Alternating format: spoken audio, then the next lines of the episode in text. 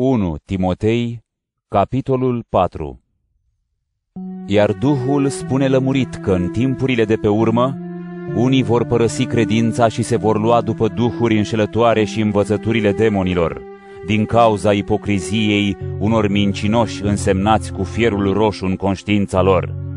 Aceștia interzic căsătoria și impun abținerea de la unele mâncăruri pe care Dumnezeu le-a făcut pentru a fi primite cu mulțumire de către cei care cred și cunosc adevărul.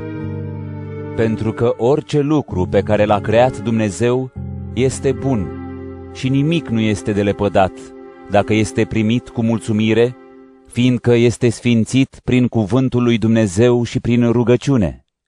Dacă îi vei învăța pe frați aceste lucruri, vei fi un bun slujitor al lui Hristos Iisus, hrănit din cuvintele credinței și ale bunei învățături pe care ai urmat-o.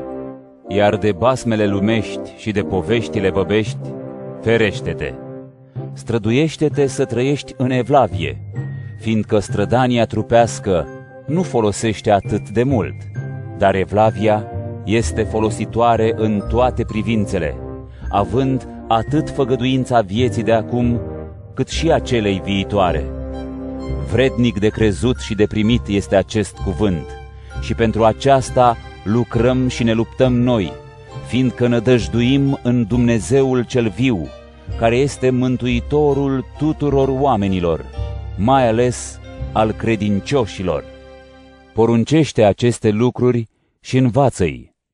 Nimeni să nu te disprețuiască pentru că ești tânăr, ci fii un model pentru credincioși, în cuvânt, în purtare, în iubire, în credință, în nevinovăție. Până când voi veni, dedică-te citirii Scripturii, îndemnându-i și învățându-i pe cei credincioși.